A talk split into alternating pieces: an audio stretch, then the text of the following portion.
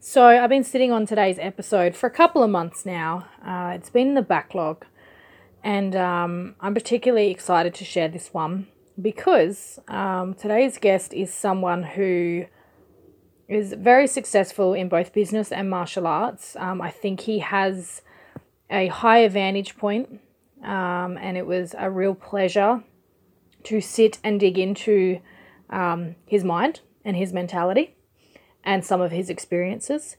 And I was really grateful to just have this one kind of perfectly line up. Um, as many of you know, I made a trip over to um, Alice Springs and Uluru uh, in September.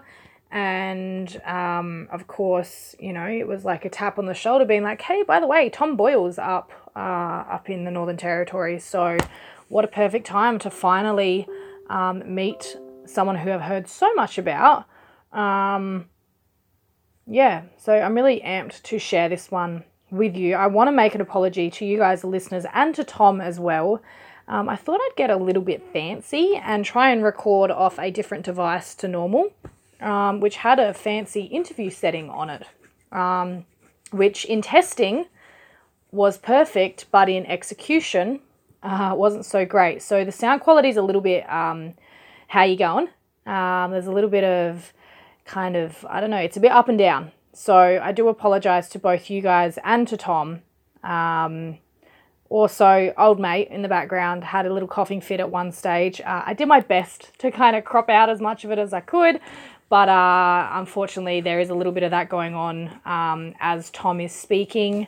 Um, so maybe just kind of have your hand at the ready by the volume switch to to turn it up and down as you see fit. Ugh. Um, super profesh, Brie. Well done, Swish. Um, the other thing that I wanted to touch on before we kick off is I wanted to give a quick shout out to Patty Brown over at Gorilla Cast. Um, Patty helped me out here because, I mean, as I've mentioned, and I'm willing to be completely transparent in this, um, Tom Boyle uh, and his kind of, I guess, uh, movement through the Adelaide combat sports scene is a little bit more before my time. I'm still very much an infant in the combat sports scene, a passionate infant, but an infant nonetheless.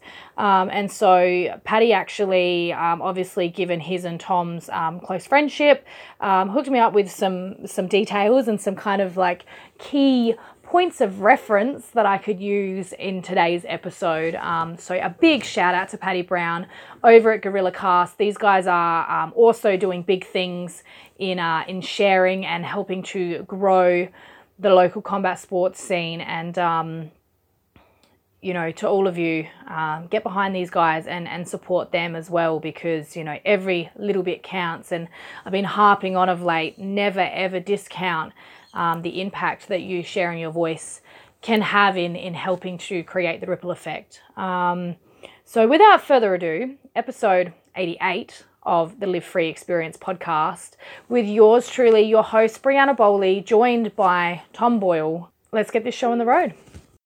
All right, Tom Boyle, how are we? I'm great. Thanks, mate. Good. That's good. Um, first of all, thanks for welcoming in, welcoming me into the gym. Um, it's good to finally put a face to the name. Same. Beautiful. So uh, let's start off. Um, you know, obviously you've got a strong Muay Thai background. Um, what got you started? Um, well, it's probably a pretty long story now. It's coming back over over ten years ago, Mm-hmm. and um, so I reckon I was yeah I was about nineteen or twenty at the time. Been going through a bit of a rough time in my life, and I kind of uh, I had set myself up as like a bit of a victim mentality, Mm-hmm. and um, yeah, something something happened, and I couldn't really look after myself, and I, I said to myself, well, it's time to change that, and Yeah. um, yeah, like I'd heard about it from a mate who'd had a fight, and I went out and watched him at uh, a show in Golden Grove, Yep. and just instantly fell in love with it, and I was like, that's what I want to do, Beautiful. and um, yeah, not long after I walked in the south side Yep. uh, when they were at the big purple building on Marion Road, which is the Revive Centre now Yep. and uh, yeah, that's that's kind of where I got my start. and Just training hard from then. There you go. So what was the turnaround in terms of when you when you saw the fight? You know, when you first saw Muay Thai and then got in the ring yourself. Look, I, I think I I was training for about between six and eight months. Yeah. Okay. So very quick. yeah, then. yeah. So I was, you know, once like I was training with Barry and Carr. Once I got in, it was the hardest, most rewarding thing I'd ever done. Yeah. And I just thought, wow, I've never done anything this ridiculous. And Yeah. you know, I had had been fortunate enough to play like good level basketball and stuff like that, and I just thought nothing compares to this. Yeah. Okay. And um, yeah, like like hard sparring, like that was the thing about Southside. It was like you're definitely prepared because Yeah. a lot of the other gyms I've ever been to, like technical sparring, there's only a few that really do it hard. Yep. And I know like every Friday night at Southside was was fight night, Yep. and um, yeah, you had to learn quick. Yeah. So like by the time you know, by the time I'd been doing it for six to eight months, I was yeah, I was Yeah, pretty cool. pretty ready. So you knew instantly, like when you watched Muay Thai, that you wanted to fight, or Yeah, it was like an obsession thing, Yeah, really. okay. Like it's I don't know. Once you get bit by the Muay Thai bug, it's Oh yeah. it, it's you know it's hard and fast, and Yeah. that was that was the thing. You know, all the guys I'd idolised and like John Wayne Pars, and you watch all these videos, and that was back when probably YouTube was just getting big, and Yeah. you know that's that was my Friday nights and Saturday nights. That's what Yeah. it was like when I wasn't training Thai boxing. I was thinking about Thai boxing, Yeah. and that just it just consumed me. Yeah, I find um, there's two types of people. There's the people. I mean, most people when they first watch Muay Thai, they they they seem to fall in love with it. Like you said, it's kind of an addictive sport. But um, you know, people either it's something that they want to train heavily, or they just instantly, yep, I want to fight. You know, that's Yeah. sort of yeah.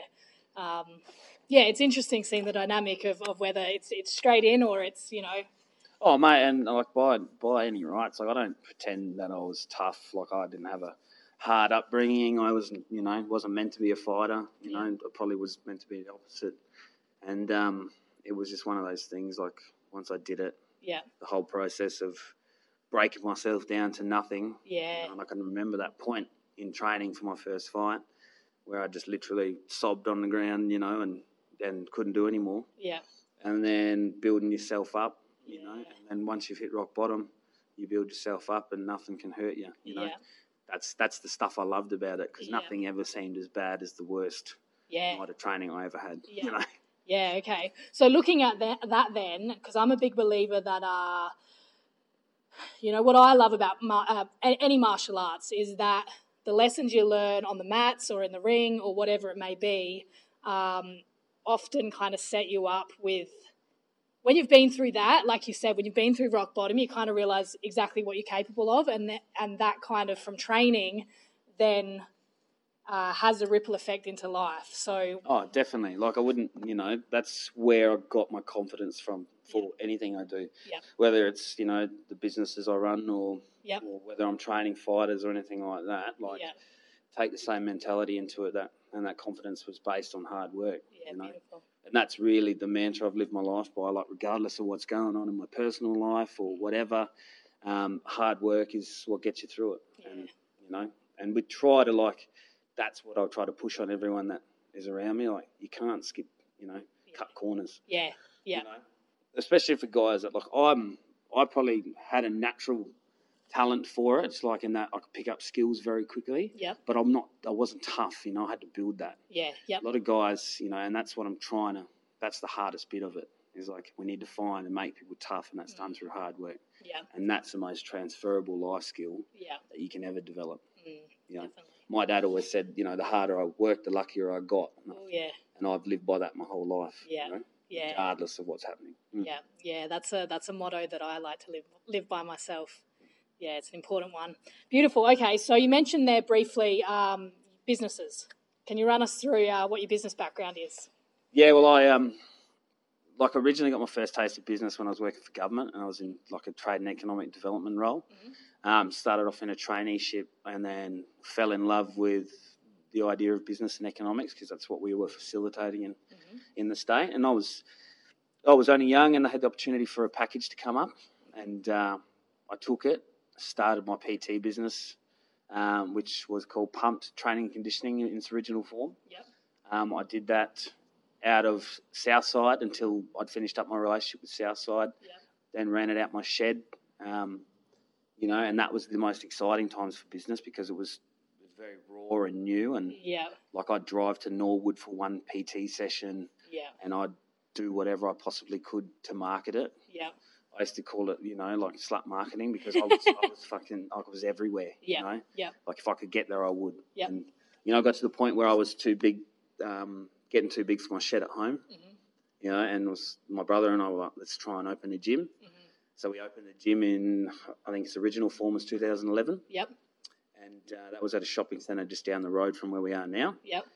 And yeah, within three years, we'd outgrown that, Yep. and then we opened the big one at the top of the hill, uh, probably four years ago now. Yep. and like you know that's that's been a whirlwind of like the market not really being right for it at the time Yep. because no one was really doing besides a rooter Yep. had done a really massive commercial Yeah. martial arts facility um, in the state Yep. and it was kind of based on a model they were doing in melbourne and sydney Yeah.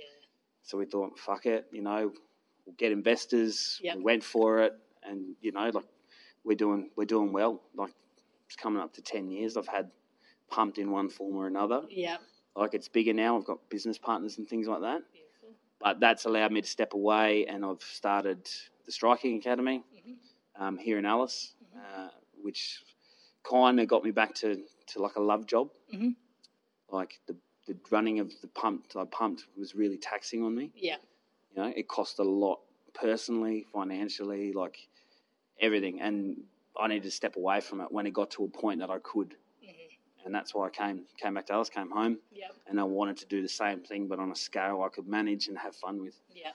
So between those two businesses, um, you know, I'm involved with a, like an air conditioning refrigeration company here in Alice Springs. Yep. Um, I'm finishing my electrical apprenticeship, and with the you know obviously to take over that one day. Yep. So yeah, like I'm just sort of balls to the wall with it, There with it you all at go. the moment. Good on ya. And like I just, I love the idea of creating something. Like it's it's never been really about the money. Mhm. Like I, I feel like money money drives a lot of people, and it's but it's trivial in Mm-hmm. the scheme of things because like we live in a time now where if I have an idea, I can make it reality. Yeah. You know. Yeah. I, I remember when I wrote the words "pumped" down on paper. You know, in, and it was nothing. I was in Yeah. the back room of my house, and I thought, you know, maybe I can do this. You know, wide-eyed optimism, Yeah. and you go like, and then eventually it's, you know, it's something. It's a gym. Yeah. Like you've got clients. Yeah. You know, you're riding every single client. Like when they leave, you take it personally. When Yep. all that, and then you know, we got to the point where, you know, at one stage we had. Two or th- we had four separate Australian champions, two state champions, and things like that. And that's, you know, I think Yeah. that's been the ultimate stuff of the journey, like the best Yeah. bits about it Yeah. especially when a lot of people probably were very negative towards whether we could do it or not, Yeah. whether we were credible or not, Mhm. whether we had the skills to do it. Yeah. And, you know, that's kind of to see it all come to fruition and Yeah. create something special. And it, like, it's really quite amazing. Yeah, as a uh, fellow business owner, I, I so connect with the you know that the story you said there about you know when you first wrote down the words on the paper and then when you start to see it all come to life. I mean, I still get goosebumps when I see someone you know with a with a sticker with my logo on it, or you know Hmm. tho- those small little wins, and yeah, it's it's a cool feeling. So Oh, mate, totally and get it's you know like there's like for me it's been like not just about the running the businesses it's like showing people that it can be done Yeah, yeah um and like i've taken great pride in like talking guys like into like pinky and that to, to do it and i've supported you know pinky as much as i can to get that dream up and running like paddy brown Mhm. you know like seeing people like you know boards has been around forever but seeing them get so big Yeah. red stars and strong hearts and like these are all people that we all had the same dream yeah, and I- I feel like in that industry sometimes people might think like a bit secularly you know like Yep. it's like we're all separate yeah. but we all were in this together Mm, and yeah, like we all support each other whether we Yes, like it or not And that's- exactly. you know and that's really amazing to see Yeah, you know, it's definitely, an exciting industry definitely. regardless of whether so and so's talking shit about someone because they're fighting them or whatever. Like at the end of the day, we're all martial artists, and that's Exactly. that's it. We dedicate our lives to Yeah. it. And if, if one gym grows, we all grow. Yeah, you know? exactly. And If one uh, if one individual athlete from this gym is is you know killing it, then every other athlete has to step up in order to match them. So oh look, it's, mate, uh, I'm, I'm I'm extremely like I'm extremely proud of how far South Australian, especially Thai boxing and martial arts and combat sports, has come. Mm. Even since I started, like, like it's kind of mind-boggling like, to think that we've got not not just Knees of Fury now. Yeah. You've got shows in Wales. You've got combat sport promotions. You've got Carly's Pride series. Like yep, it just really shows you that the economy Yeah. for martial arts is there. Yep, yep. Um, and it wasn't really Yeah. back when I started. Yeah. You know, Yeah. they were kind of all pipe dreams to think that you can have this massive gym and have, you know, have it full of people. Like, it's crazy. So you use the term, and I and I, li- I like this term, the slut marketing. Um, I mean, something we're really trying to push, and obviously this podcast is kind of part of that. But but something we're trying to really push is to get athletes and coaches and promoters and and everyone, you know, as both individuals and companies, to understand that you know it is about promoting yourself, and there's nothing wrong with promoting yourself. So what is your take in that? I mean, obviously you see the importance of it. So mm. Oh, look, I, I am all for I am all for promoting people's brands. I feel though that a lot of what I'm seeing now is that people actually need to start fucking doing stuff first. Yeah. You know what I mean? If you're hitting someone up for sponsorship and you've had one fucking fight, then you're kidding yourself and you're kidding them.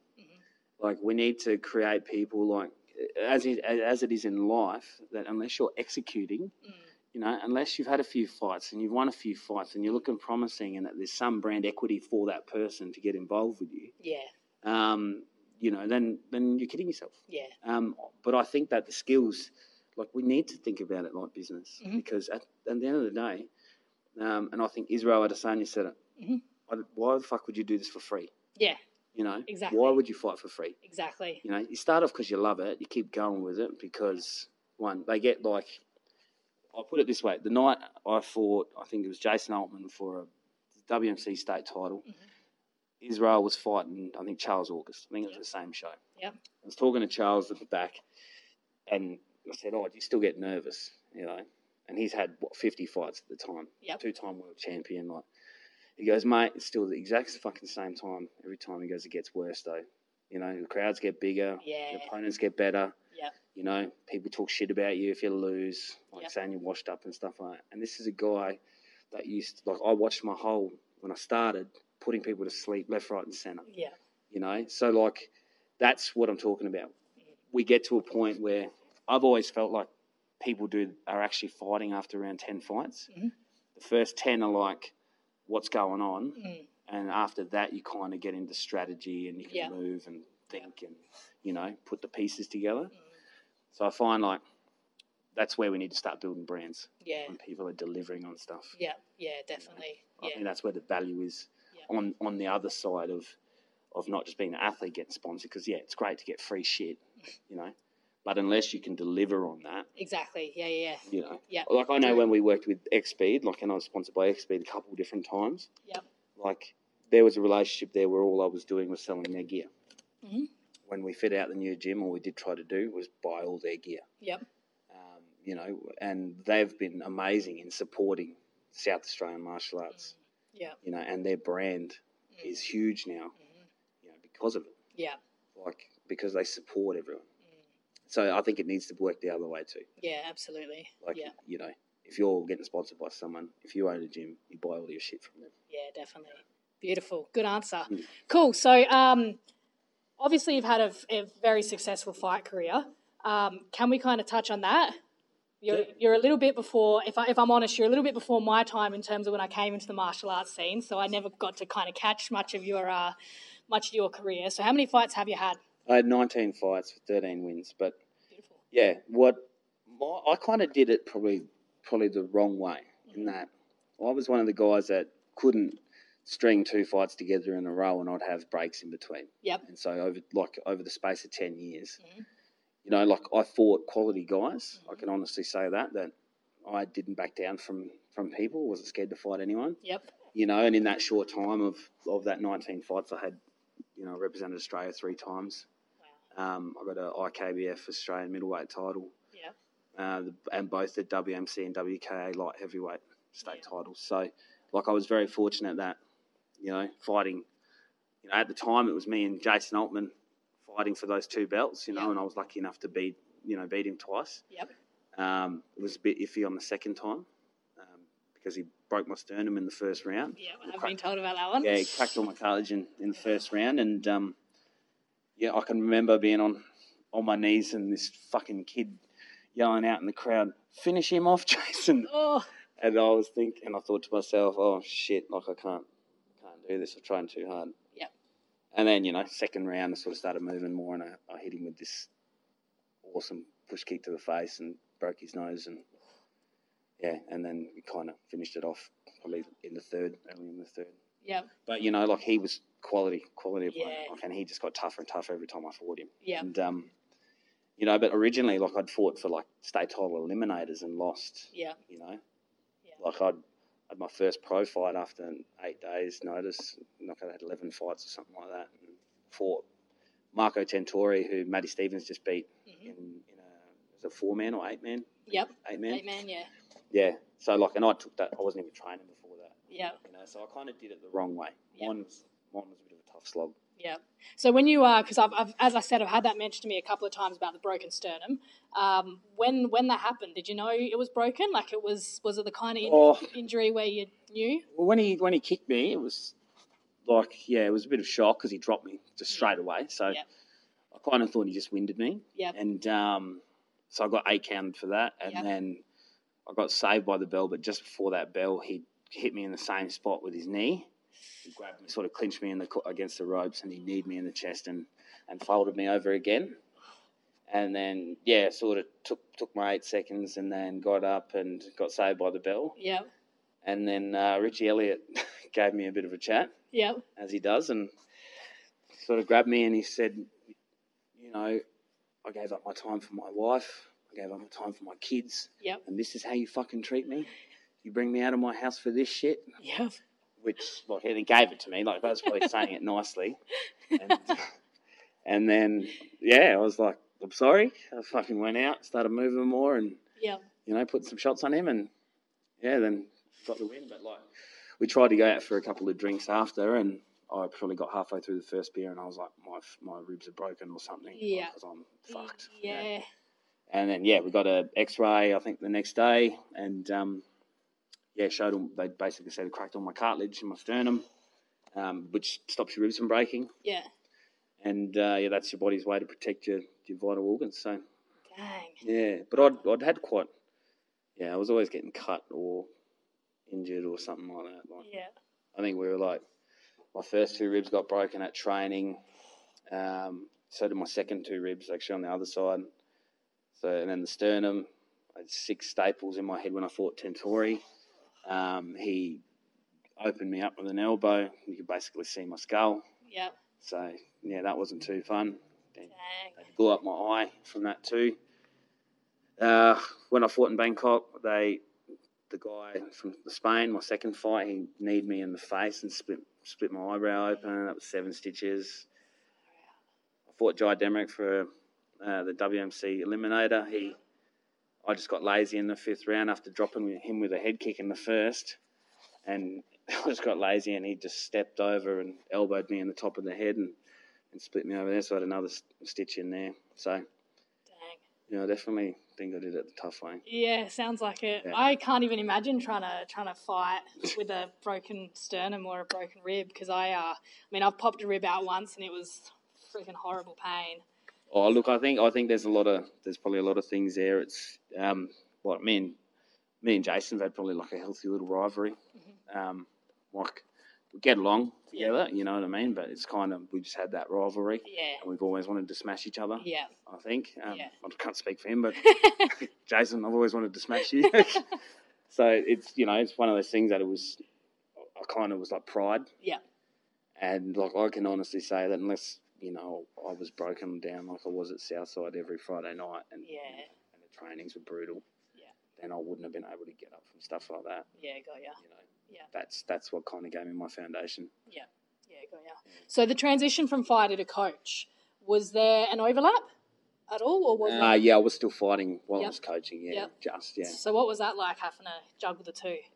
Uh, stressful. Yeah, it's very stressful. Yeah. Like, um, because like, I don't think fighters realise until you try to, until you become a coach, Mm. that you're actually very, very selfish, Yeah. and um, and not selfish in that you know the common sense of the word, like that you actually want lots. Mhm. You know, you demand a lot of time off of that person Mhm.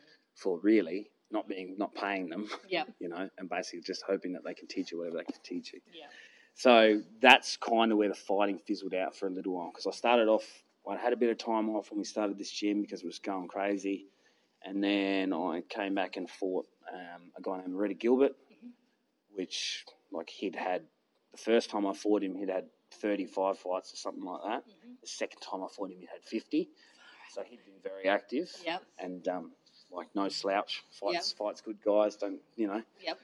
and sort of coming back from that and like I won that on points, you know, just Yep. and like I was only just making it through these fights, Mm-hmm.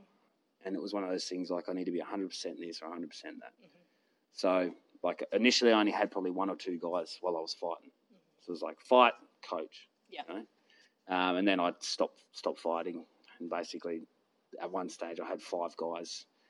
Five guys on an Easy Fury card, three of which were in the main event, my main main card. So it was fucking stressful shit. Mm-hmm. Yeah. Yeah. Yeah, tough to uh, tough to manage the two. Oh, definitely. At one stage, I reckon I had probably 15 or 20 guys training for fights, Yeah, wow. um, which, like, when you're number one pad holder, unless you've got good support around you, or people that can hold pads Yeah, yeah, how you want them to, yeah, um, it makes it very, very hard. yeah. So, what is the difference then in terms of, uh, I guess, uh, mentality? I suppose in terms of being a fighter and being a coach. Selfish and selfless. Yep.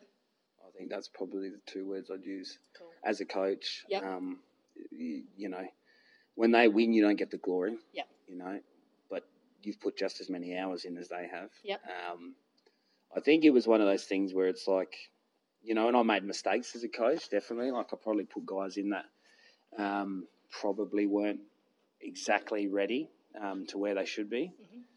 Um, or they mismatches or things like that, but that's stuff you learn as a coach. Like I trained them the best I thought that they needed, Yep. um, but at the time, you know, the match probably wasn't right. Yeah. Um, so it's like there's like all those learning curves you go through. Like you have to make mistakes to learn from them. I Yeah, mean, that's I think definitely. that's the main thing. Yeah. Beautiful. And what was the uh, experience like um, fighting overseas and representing Australia then? Yeah, like it was amazing. Like when Yeah. I, you know, we nominated for my first Australian team when I'd had I think four fights or something like that, and There you that go. was, I think that was 2010. Yep. fought in Bangkok. Yep. Um, and that was probably my most successful like world championship run. Like I beat a Japanese guy, knocked him out in like the second round, and then Nice. lost like a split decision against a, a dude from Spain. Yep. Um, and then like just the people you meet, like you go over to those comps and you meet all the best guys from around this country. Mhm. But you know, I got to meet Borkow, Yodson Klein, Gokhan Saki, um, Errol Zimmerman, like guys that were big in K one back Mm-hmm. Yeah. then. You know, this is almost ten years ago. Yeah. K one was still was still cranking then. Yep. Um, and that that was awesome, like the exposure. Like Yeah. Darren um, Reese from Riddlers was the Yeah, yeah. head coach. Like you're talking big name guys, that, Yeah. you know, kind of get a bit starstruck. Yeah. Um, and that like that was awesome. Like 2012, like Russia was probably one I'd like, I'd like to forget. Yeah. I'd obviously it was around the time I was sort of fighting with my trainers, um, and I ended up in the weight class below what I normally fight at Mhm. and I rocked up 10 or 11 kilos overweight. Mhm. Had to lose that in four days, Oof. keep it off for another four days. Dang. So I was pretty dehydrated for eight days. Yeah. Wow, that's rough. That's, yeah, like I know I made made weight the first day by 100 grams, and the second time I made it by 50. So, and Yeah. then I basically thought, shit, I'm going to eat now. Yeah. Um, had some food. Yeah. Almost like my guts just went crazy. Yeah. Just thought I was going to die. And came good at about two o'clock, and I think I fought at three. So. Wow. literally just trying not to die. Yeah. Shit. Yeah, it was fucking horrible. So what's then? Uh, what's your viewpoint on weight cutting then? Having experienced that. Be prepared. Yeah, like, definitely. Yeah. Uh, like the probably the best cut I ever had was the fight that never came about. Yep. And that was probably the last. I was supposed to fight Jason Altman again Yep. Mm-hmm. to defend my WMC title, and um, yeah, he well, didn't work out in the end. I basically had an awesome camp. Was on weight, two weeks out. Yep. Like was feeling like I could murder someone. Yep. And then he broke his nose the week of sparring or the week before. Bugger. and just yeah, broke my heart. Yep. So like, but in saying that, like the preparation's the key. Like Yeah. it's- you- like if you keep, you know, if you keep roughly on weight, Mm-hmm. don't eat shit all the time, and still enjoy yourself, but Yeah. Yep. um, then the weight cuts, you know, within two or three kilos, so Mm. no worries. Yeah. Yep. You know, but I, trust me, I did a lot of weight cuts that were 10, 10 kilos. Scary stuff. Yeah. Yeah. The, like the worst, that one in Russia was horrible. Like Mm. my skin was so dry that my scabs were breaking open, like old scar tissue. Wow. Yeah, like I was. I Oh. Shit. was That's in- full on. I was in a bad, bad place. Yeah. Wow.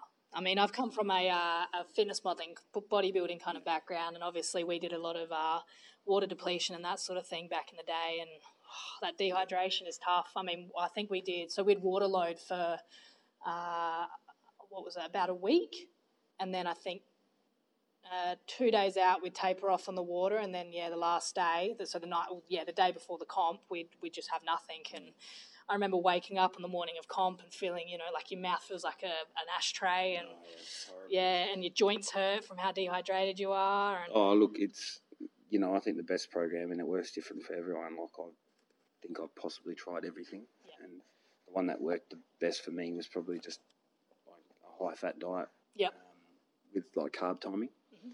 So, timing carbs around what my trainings were. So, Yep. that at least even though I'm depleted, I can Mm. have carbs for energy when I train. yeah, And then I don't injure myself yeah, yeah, yeah, as well. yeah. So we tried, we did salt loads, we did water loads. Yeah. Like, and all the timing of that, like, the water loads work, work great. Yeah. Um, but really, like, my first fight was at 70 kilos. hmm My last fight was at, I think, 81. Yeah. Yeah. So it's kind of, you got to find find your weight class and try and Yeah. make sure you stick in it. Yeah. That's it. A lot of people do it. Like, you don't really gain anything. I think everyone's scared of, like, they punch harder at this weight or they move faster at this weight. And, like, they do. But if you're not naturally 70 kilos, Mm. you know, when you go down to 70 kilos, you're shit house. Yeah. Yeah. That's it. So we kind of we've got to be smart about it. Yeah. I think savage weight cuts, you know, should definitely be banned because I know I've probably taken ten years off my life doing what I've done. Like, Yeah. Yeah. It's just and it's just sort of the status quo for the industry. Really, Mm. it's just a part of it. I think as well, like it hasn't been, um, you know, the sport hasn't been around for long enough for us to really know what the long term impact of, of you know such extreme weight cuts are. I mean, we know obviously the what can happen and the short term damage, but yeah, unfortunately, we don't we don't have the stats to know what long term it is. Exactly. So, And you know, unfortunately for people that fought, they'll find out when they're in their sixties or seventies and yeah, will know about it. yeah, yeah. That's it. Yeah. But look, I, I think everyone's sort of transitioning to, to be wiser in that Mm. space now, and that Yeah. you know, the nutritionists everywhere and Mm. dietitians, and everyone's kind of you know wised up to it. Definitely. Whereas you know, like I thought, like a lot of my two week lead ups to my fights were like boiled chicken, and then I would buy five hundred gram blocks of frozen spinach, and I would eat that. With the chicken, and I would just eat that for two weeks to make weight Yeah. Yeah. Wow. you know, and I can't eat fucking spinach anymore. Yeah. yeah, I'm the same with broccoli. After doing the, the bodybuilding, I yeah, I can't can't touch broccoli. It's Can't look at it, the texture, the smell, Yep, the taste. yep. Yeah, yeah. nah, That's how I am with spinach now. yeah, cool. So, um, what about mentality around performance? What's what's your take on that kind of stuff? You know, the mindset stuff. Do you think that it has Um, an impact? Yeah, like I'd, I'd 100%. Like when I, I'd fought, uh, I was fighting Jai for that state title eliminate. It was, I'd had a problem with like getting the adrenaline build up for the fights. So it was, it was like almost like, oh yeah, like you're a bit blasé about what's gonna, like what's gonna happen in the fight. You don't really give a shit. Like usually you're, you're chomping at the bit. I wasn't getting any of that Yep. um, which kind of, you know, I think adrenaline is great for your performance. I think it, it keeps you sharp, you know, keeps you agile. And I wasn't getting that. So Yeah. we went and saw a sports psych and we did a lot of visualization stuff. Mhm. Um, I didn't really start using it uh, very um, regularly until I met Richie Mhm. Elliott and he Yes. started training me. Yep. And, um, you know, like we'd go through on the Tuesday night before the training, he'd come to my house, lay down on my couch, and he would talk me through this whole visualization of how the fight was going to look, Mm-hmm. you know, what the weigh in was Yep. going to look like. And I'd record that and listen to it every single night before the fight. So the concept is that when you get in there, Yeah, it's all familiar. you've been there before, Yeah. right? Yep. And I was undefeated under Richie. Like, Yep. you know, I think it was five and zero. Yep. Under him, so Beautiful. you know that kind of shows the you know the power of it. Yeah. I, I think that you know if you believe in it, like, and you actually there is no deviation other than Plan A. Mhm. Plan A is that you wouldn't. Then I like. Plus, I've always thought that like it'd be controversial because people like this is not a sport of I think doing your best. Yeah. I think you have to go in there with the mentality that you win or you know that's it. Yeah, Because if yeah, you yeah. if you lose, you're the first loser. Yep. That's it. You get hurt. Yeah. It's one of those things. Beautiful. So what's uh obviously you've moved up to Alice now. What can I ask what triggered the move from Adelaide to Alice Springs? Um. Yeah. Got divorced. Okay. oh, no, look, like, it was going through some tough time in my life. Where, Yep. You know, like business was just work, work, work. Yep, yep. And whatever, like my personal life's my personal life, but that that was a trigger for like I came home for ten weeks. Yep. You know, like a month after I would finished my wife, I met my now wife. Yep. We've got a, a child with. and yep. everything, right? Congratulations Yeah, by the way. Thank you. Yeah, and you know, just rocked my world. Like Yeah. I wasn't expecting it. Yep. Um, you know, I come out of this really difficult time. Yeah. And things are still fresh and whatever, but it was like, this is where I'm meant to be. Yeah. And this is the only place I've ever been to in the world. I've been on like a lot of places that I, I felt at home. So, Yeah. you know, the lifestyle, the people. like, Yeah. I, lo- I love it. Like I love it here, Yeah. and I feel like I can have a real impact here. Like especially inviting. I Yeah. think It's one of those Yeah. things that people here do it free. Yeah. know? Yeah. Again, like we said, why would you do it? Why would you do it? Exactly. You know, you can make a career out of it. So, look, I'd been back back and forward here, um, like self funding my own trips to do talks at schools and Mm-hmm. um, workshops at colleges and things like that. There you go. Um, and I just saw there was a real need for something like this Yep. because it's all good to to, to do a martial art, um, but I think a lot of this new generation is wants to fight. Mm-hmm. They want to be active in that space, Yep. um, and I think that's like I've got my first fight and due to fight in November, There you go. so like it's super exciting. Yeah. Indigenous guy, you know, Yeah. actually my brother-in-law, There you go. and like he's killing it, Yeah. you know, and he'll be solid in two months Yeah. and that's what I kind of want to like. Just because we're here in the middle of the desert doesn't mean we're not going to be able to push it with the national the national scene. Nice. Yeah. Sweet. Yeah, so That's like exciting. look, that's that's really I came here for lifestyle, came Yeah. here for, for love, really, Yeah. and that's you know loving my life, love like how like the jobs I'm doing, you know, being able to scale back on what I was doing in Adelaide because I didn't have a life there, Yeah. you know, Yeah. at all. Yeah. And you know, my I ended up in hospital one time because I'd, I'd worked too much, my liver shut down Wow. you know, I was working, you know, three or four o'clock in the morning training guys like Lex Yeah. because that's when only time you could train, and then Yeah. Mm-hmm. I'd work all the way through to midnight, right? And do that every day. Wow. Full on. Mm. Cool. So tell us about uh tell us about the striking academy. What uh what brought that about? Like it, I actually I started it before I left Adelaide, Okay. and originally the concept was that we sponsored a kid with a lifetime membership Mm-hmm. um, to the gym, um, who was actually awarded state. Yep. and um, people had to nominate and things like that. Yep. And I would do training with him once or twice a week. Yep. But you know the main thing was that he he would have an environment that he could be in with people who like when you go to the gym, people are there positive. Yep. They're there to be better. Yep. You know what I mean? They're there to improve their lives. And this kid had been through absolute hell. Yep. You know, so that's why it originally started because I wanted to, you know, we were trying to move this focus to the community Yeah. and that like it's all well and good doing all this stuff to run a business, but unless you're giving back, Yeah. then why why are you doing it? I just got a big shiver down my Yeah. spine. Wow. Yeah. So you don't like, you know, I think the more you give, the more you get in return. Yeah, absolutely. And that's that's really, you know, the fundamentals of what we're doing here. Like, it's ten dollars a class.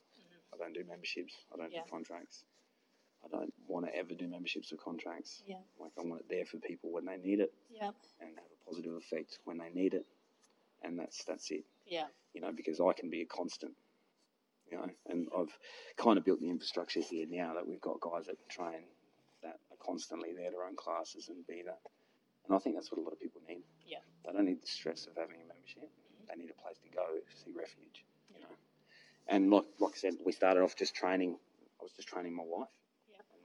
brother-in-law and my sister wanted to get in, and that was four people, and then you know anywhere up to thirty-three now. Like it's, it's it's crazy. You're doing big things. Yeah, well, it's it's just exciting, mate. Like I've actually found and got back to what I love doing, like, full circle. Yeah, Because when I left Adelaide, I I really got to a point where I just hated Thai boxing, yeah, which I never thought I'd say. yeah. I hated the gym life. I hated everyone and everything, and I was just fucking over it. Yeah, You know? So I really like coming back here was was a way to find myself, and, yeah. and then it took me a year and a half until I was like, yeah, I want to get back into it. So was that the the kind of hatred of Thai boxing was just was that just through the grind of the business Yeah, or definitely. yeah, Yeah, yeah, definitely. yeah. Because you know, like anyone who runs a business knows that what you, it takes what you loved and makes it not fun anymore. yeah, You know, yeah, and that's the thing. It's the hard thing is to try and keep it. yeah, Yeah. Keep that fun in. But I, I- you know, I probably didn't have the business acumen to separate business from my love, Yeah, and um, that's probably what what unravelled me in Adelaide. yeah, But probably, you know, I was I was always going to come back here. I think deep down inside. yeah. So what what changed then? What what how did you find that balance between uh the work and the love of it? Um, getting away from it, being able to step back, Yeah. being able to step back and go, I work on this as a business. I see Yeah. this as a business. Yep. Um, you know, we really started the gym with the idea of like having a massive community of people. Mm-hmm. Um, there's a lot of issues with that because I think when you become close with all these people, they think that they have more rights than say people in your own personal life. Yeah, Um, and so we had to really step back from that and go, okay, well, we need to make this stand for itself, not be reliant on Tom Boyle yeah, or my other business partners or yeah, whatever. You know, because when you are the face of something, you know, you remove your face, and then what is that? Mm. Like it's nothing without you. Yeah. And that's not what I got into it for. mm, I wanted to create something that was bigger than bigger than myself mm. yeah, you know, and that's like here it is me, but but not, it's scalable. Yeah. you know, I know my scale. Yeah. um, I can control that. Yeah. and if I get four people, I'll still run classes. yeah, If I get one, I'll still do it. Yeah. you know, if I didn't get any, I'll still just train myself. Yeah. simple as that. Yeah. You know, that's that's kind of where I found the love, being able to separate the business from from the passion, Mm. and then you know I kind of came around full circle, and that's I think combat sport does that for everyone. Mhm. Really, or martial arts. yeah, You- I think you can go through the highs and lows of like, I love this, I love this, I love this, and then be like, I fucking hate this. Yeah. I hate everything to do with it. Yeah. You know, it's like eating spinach every day. yeah, Yeah. or broccoli. Yeah, thing. yeah. You kind of, you know, you, you get in the motion of it, and then you step back. yeah, You know, I, I, I like. I also thought that you can't. I tried to be everything to everyone else, and in turn, I became nothing to myself. Mm. So I had to go back and figure that out. Yeah. No, it sounds like we're in similar places. I Yeah. mean, we were we were speaking before I before we hit record, and you know, I'm in the process of moving to the Gold Coast myself, and I definitely went through the experience of you know, I love this, I love combat sports, I love everything about it. To you know, just get me away from this scene, and I did. I completely re- removed myself for a short period of time until I figured out kind of uh, what needed to change, and yeah, Mm. um, now I'm in you know, yeah, similar position Oh, as exactly. you, where it's okay. Let's let's and that go and that's backwards. it. You know, like I like I said, I, I was there. I was in Adelaide for fifteen years. You know, like, and then the gym was probably eight eight years of that. Yeah. Like, so it, it kind of shows you a timeline. Like I was doing it for a very long time. And, and like when people talk about hustling and stuff like that, if it doesn't work in twelve months, they give up. Like I was hustling that thing for still to this day. Yep. You know, Yeah. and that's a part of it because I know deep down inside that it can have a much bigger impact. You know. Mm. Yeah, that it has actually led the way for a lot of people, whether they like it or not, yeah, to believe that they can they can be successful in business, right? Yeah. You know, like like the proof is in the pudding, like Gorilla, right? Mm-hmm. Like Paddy come and work for us for a bit, you know, and Paddy was already on on the right track. Mm-hmm. Um, super passionate, super knowledgeable, knows his stuff, and look what he's done. yeah. You know, Mm-hmm. He's out- killing it now. And originally, that relationship only came about like I'd fought Paddy Mm-hmm. early on in the piece. Yep. Um, and if he's listening to it, he knows I beat him. so you know, it's it's one of those things. Like we had a long a long history, and Yeah. he came in, kind of saw what it was like, got a bit of a leg up, you know, knew what to do, and saw that it could happen and believed in himself. And well, him and Luke and all that have done great. Mm. It's awesome. You know, Pinky's killing it. Yeah. Like guys like that, like it's so super inspirational to think that, you know, regardless of, of what happens, like we had a massive effect and people believe they could do stuff. Um, you know, and that's just believing in themselves as well. Like, The ripple effect, hey? yeah, definitely. Powerful stuff. Okay, so obviously you're running the striking academy now from from a uh, jiu-jitsu gym. Um, is there any chance of a bit of overlap with with mixed martial arts, or are you sticking purely with Muay Thai? Or Um, oh, I like working with people that um, are s- enthusiasts in striking. Yep. Um, if they if there's scope for it down the track, Yep. then definitely. Yep. You know, like I'd worked with boxers and MMA fighters and Thai boxers Oh, when I there was you in go. Adelaide. Like, okay, I didn't know that. Yeah, I worked with a lot a lot of different guys, There you go. and girls. You know, Yep. so it's the concepts of Oh, dirt. I just I, sorry, I just twigged pumped dirt. Yeah, Yeah, MMA. Yeah, I've, I've like I worked, you know, but guys from other gyms and stuff like that. Yeah, guys yeah, coming yep. through. Yep. Um, the mechanics of it. That's what I'm passionate about. The Yep, technique. yep. They all have the different sort of nuances, you know, and that Yeah, like how you stand for MMA is different. How you stand in Yeah, boxing yeah. is different to time boxing. yeah, But there is sort of parts of those systems that overlap. Yep. You know. Yeah. And the lessons are very similar in some some parts yeah. and that's kind of what you know that's what really I'm passionate about here and if that there's scope for that in the future then definitely Beautiful. but I, I just man I could hold pads all day every day Yeah. love it There you go.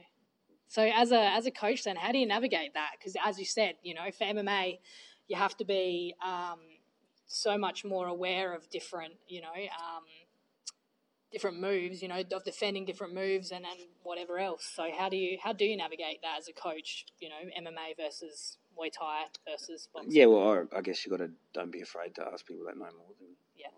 really Like, Yeah. thinking that you know um, everything yeah, shows that you know nothing Yep. and I've, I think a lot of people pardon me in this industry actually have their heads so far up their ass in thinking that that like the journey stops because you've been in it for X amount of years or whatever. Like you constantly learn and you constantly have to let go of yourself and your ego to realize that there is always room for growth. yes, yeah, right? And that, you know, like it was very, very different training MMA guys. Mm. You know, the stance is a little bit longer. The way they punch and kick and stuff is, you know, they got to be able to defend takedowns and yeah, like it's totally different yeah, um, Yeah. boxes, you know.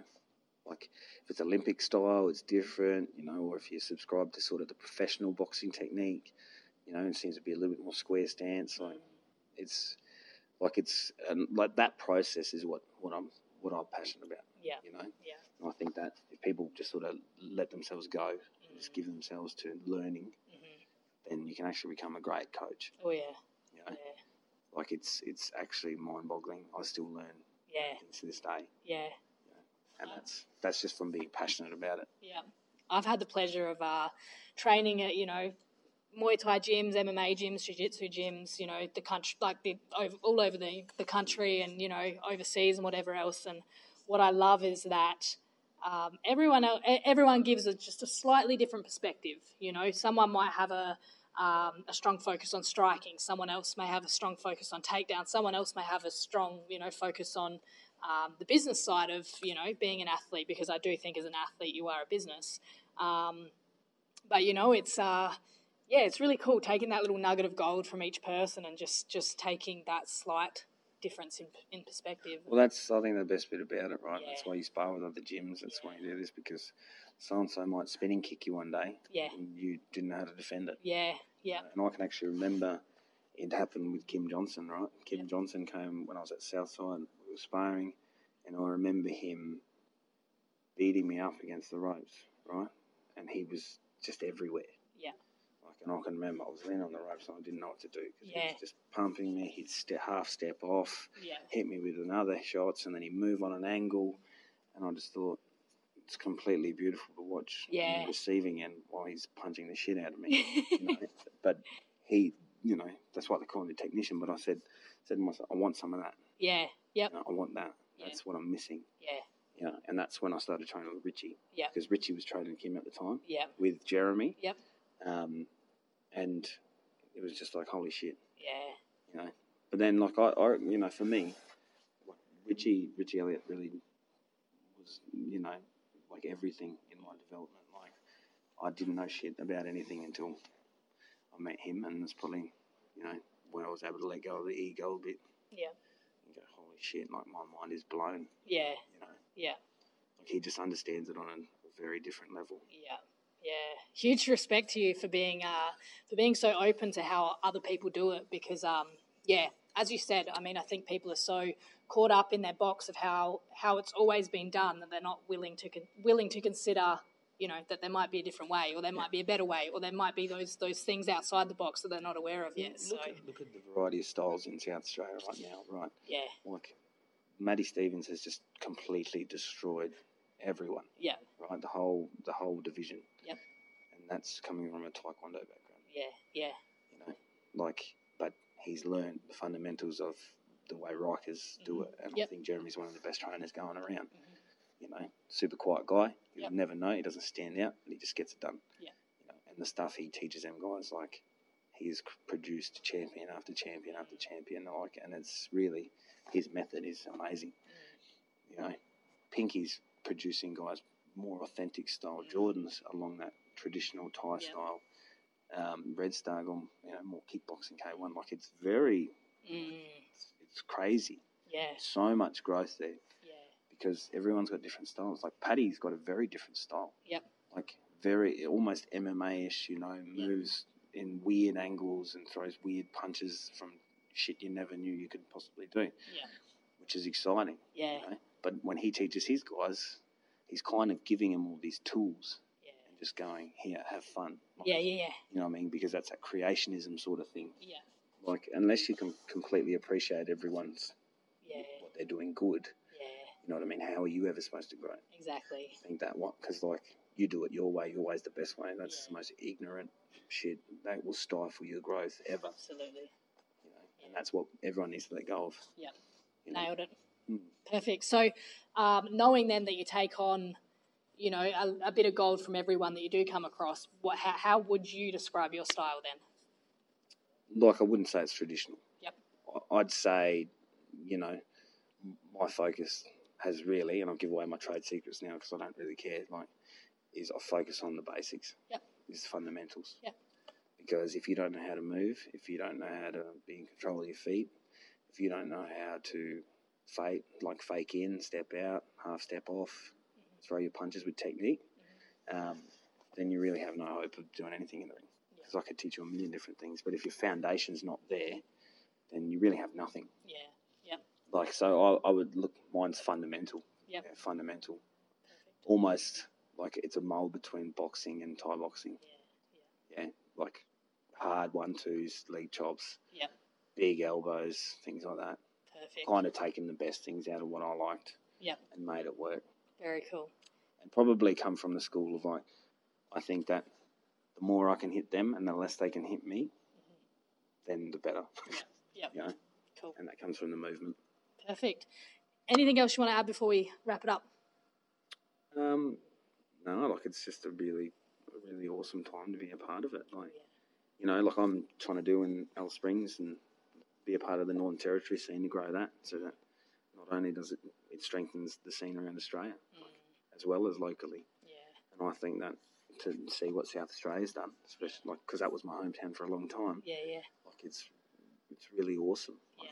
Take my hat off to all the guys doing this stuff there. You know, it's it's boom time. Like we are we are now probably where, where Melbourne was at a point where it's reinventing itself. Mhm. Right, no one used to take Melbourne seriously. Yeah.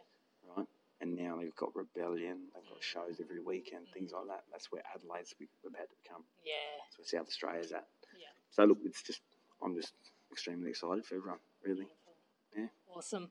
Um, thank you so much. It's uh, it's been a pleasure to, as I said, finally put a face to the name, and I've heard so much about about you, and you've been recommended for the show so many times. So yeah, it was nice to actually sit and chat with you. absolute pleasure. You know, I always said I was like I'm very lucky that when I was fighting, I was taught among giants. You know, like the guys that were coming through when I was there really paved the way for for what's on now. So Yeah. you know, now it's the next generation to do it. That's it. That's the exciting thing. So there we have it. If you want the links for Pumped Gym and Boyle Striking Academy, um, as always, they will be in the podcast notes. I also want to invite you, if you feel called, to check out my work um, with the Live Free group by searching the Live Free Movement, the Live Free Academy, or the Live Free Experience.